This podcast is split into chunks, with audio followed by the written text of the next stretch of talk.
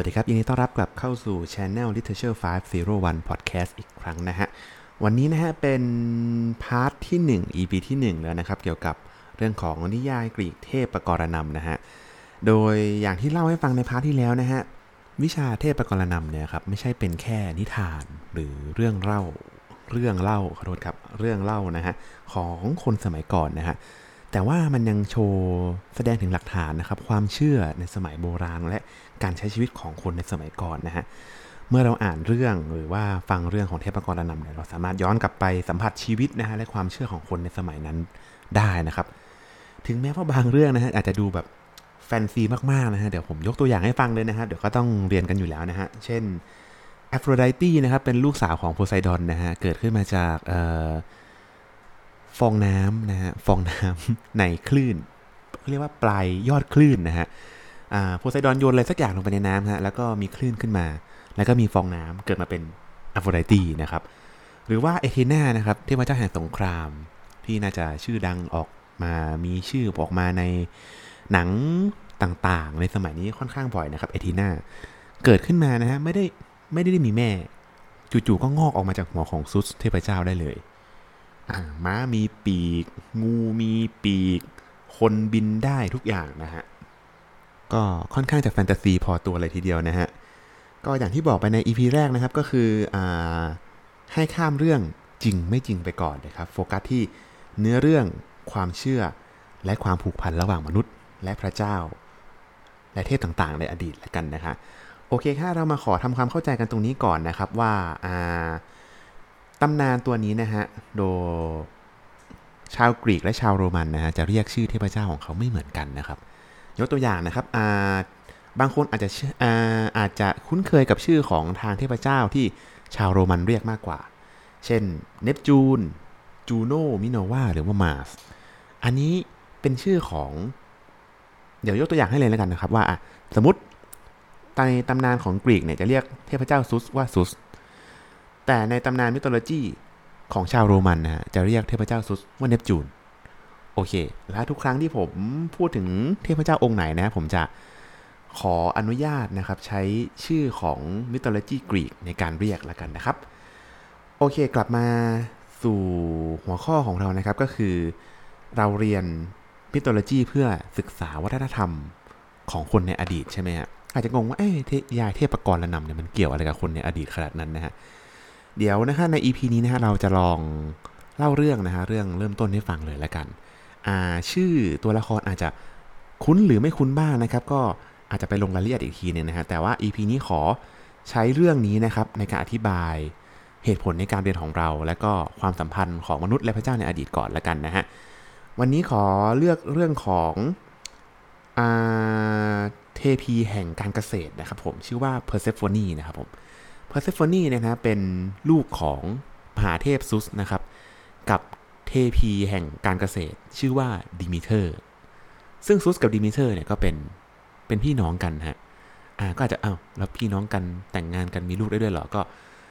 ละตรงนี้ไว้ก่อนแล้วกันนะฮะจะอธิบายครั้งในเรื่องของเทพเจ้าทั้ง 12 องค์ของตำนานกรีกให้ฟังอีกทีหนึ่งนะก็ถ้าใครอาจจะเคยเห็นว่าเป็นมีมในอินเทอร์เน็ตนะครับว่าตำนานกรีกที่ ซุสเป็นคนปกติมีเมียคนเดียวนะฮะจะบางมากเลยนะครับ กับตำนาน mythology ที่ซุสมีเมียหลายคนนี่โอ้โหหนามาก ใช่ครับเป็นและแล้วก็เป็นอย่างนั้นจริง ๆ นะฮะว่า ถ้าในเรื่อง mythology เนี่ยครับซุสมีเมียคนเดียวเนี่ยก็เรื่องน่าจะจบประมาณสักครึ่งชั่วโมงน่าจะเล่าจบแล้วละครับ แต่ว่าเรามีซีรีส์นี้ขึ้นมานะฮะเพราะว่าเมียเยอะแยะของท่านของท่านเทพเจ้าซุสคนนี้นี่เองนะครับผมอ่ากลับมาที่เรื่องเพอร์เซฟอนีต่อนะครับ ด้วยความที่ เธอเกิดมานะฮะโดยเป็นเลือดเนื้อเชื้อไขของเทพผู้ยิ่งใหญ่ซุสนะครับกับเทพีแห่งการเกษตรดิมิเตอร์นะครับทำให้เธอเกิดมาครับมีพลังในการประทานพรให้กับการเกษตรครับผมนางเขาก็เลยถูกยกย่องนะครับเพอร์เซฟอนีถูกยกย่องให้กลายเป็นเทพีแห่งการเก็บเกี่ยว คนในอดีตนะครับก็จะบูชาเพอร์เซฟอนีเนี่ยครับมีรูปปั้นของเขามี ตำนานของเขามากมายครับเกี่ยวกับการเกษตร ใครจะปลูกพืช ใครจะเก็บเกี่ยวผลผลิตนะครับ ต้องบูชาเทพเจ้าเพอร์เซฟอนีอ่าแต่เรื่องของเธอครับไม่ได้จบแค่นี้ฮะเรื่องของเธอเนี่ยอ่าคือวันหนึ่งฮะเพอร์เซฟอนีก็ทำงานปกติอยู่บนเทือกเขาโอลิมปัสของเธอนะฮะฮาเดสครับผมเทอ่าเขาเรียกว่าเจ้าแห่งความตายแห่งยมโลกนะฮะซึ่งก็เป็นน้องชายของซุสอีกนั่นแหละครับ ขึ้นมาลักพาตัวเธอไปครับ ด้วยความที่รูปโฉมของเพอร์เซฟอนีเนี่ยงดงามมากครับผมก็เลยลักพาตัวอ่าเพอร์เซฟอนีฮะลงไปในนรกและก็จับทำเป็นภรรยาครับผมอ่าก็พอเรื่องมาเป็นอย่างนี้ฮะดิมิเตอร์ครับผม ซึ่งก็มีศักดิ์เป็น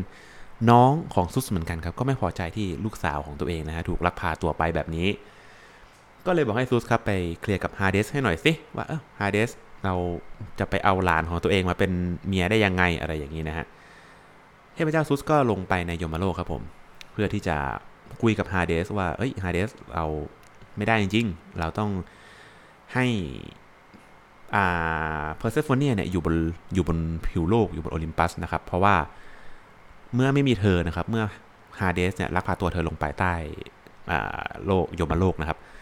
พืชผลนะครับผลผลิตทางการเกษตรของชาวบ้านเนี่ยครับก็ ไม่มีปลูกอะไรก็ไม่โตทำให้ไม่มีชาวบ้านนะมาบูชาเทพเจ้าอีกแล้วทำให้แบบโอลิมปัสนี่เดือดร้อนไปหมดครับผมฮาเดสก็ด้วยความที่เป็นเทพเจ้าแห่งยมโลกนะฮะก็เราก็ต้องมีความ tricky นิดหน่อยนะฮะก็เลยอะโอเคคืนให้ก็ได้ เดี๋ยวจะคืนเพอร์เซฟอนีให้ แต่ก่อนคืนนะครับผมฮาเดสนะครับได้ให้ของขวัญเพอร์เซฟอนีหนึ่งอย่างก่อนที่จะกลับขึ้นไปบนโลกนะฮะเป็นเมล็ดทับทิมครับผม 12 เม็ด แล้วก็บอกว่า อะ กินสิ ก่อนจะขึ้นไปเป็นของขวัญที่สุดท้ายของฉันก่อนที่เธอจะไป ซึ่งเพอร์เซฟอนีก็รู้ครับผมว่ามันเป็นกฎของยูมาโลกอยู่แล้วว่า เราห้ามกินอะไรในนรกเด็ดขาดมิฉะนั้นนะฮะเราอาจจะถูกคำสาปได้นะครับ ซึ่งแน่นอนฮะเพอร์เซฟอนีก็ด้วยความที่เป็นเด็กน้อยนะครับ ก็ตกหลุมพรางนะฮะทานเมล็ดทับทิมไป 6 เม็ดจาก 12 เม็ดนะครับแค่นั้นเองครับผม โดนคำสาปเข้าไปเรียบร้อย เมล็ดทับทิม 6 เม็ดนะครับ เป็นสัญญาเป็นตราบาปและเป็นคำสาปของฮาเดสครับว่า ทุกๆ 6 เดือนครับผมอ่าอย่าย้อนความก่อนนะครับว่าฮาเดสให้ไป 12 เม็ด12 เม็ดเนี่ยครับหมายถึงเดือน 12 เดือนใน 1 ปีครับผมที่ถ้าสมมติเพอร์เซฟอนีกินไปทั้งหมด 12 เม็ดกินหมดเลย ไม่เหลือให้ใครเลยอ่าเพอร์เซฟอนีเนี่ยครับต้องอยู่ในยมโลก 12 เดือนต่อ 1 ปี ซึ่งก็คือ ตลอดทั้งปีนั่นเองเพอร์เซฟอนีกินไป 6 เม็ดครับ ฉะนั้นเพอร์เซฟอนีถูกคำสาปทันทีว่าต้องอยู่ในยมโลก 6 เดือนต่อ 1 ปี ดังนั้นครับเกิดอะไรขึ้น เมื่อเพอร์เซฟอนีครับผมใช้เวลา 6 เดือนอยู่ในยมโลกครับผม พืชผลบนโลกไม่เติบโตครับผม เป็นสิ่งที่ทำให้ก่อเกิดสิ่งที่เรียกว่า ฤดูหนาว ปลูกอะไรก็ไม่ขึ้นนะผม หลังจากอยู่ในยมโลก 6 เดือนครับผม อ่าพอหมดคำสาปต่อหนึ่งปีปุ๊บ ขึ้นมาอยู่บนโลกอีก 6 เดือน ผู้คนปลูกพืชปลูกผลไม้พืชผลการเกษตรทั้งหลายครับ เติบโตครับผมทำให้เรียกช่วง 6 เดือนที่ฟอร์เซฟเน่อยู่บนผิวโลก เรียกว่าฤดูเก็บเกี่ยวของอดีตนั่นเอง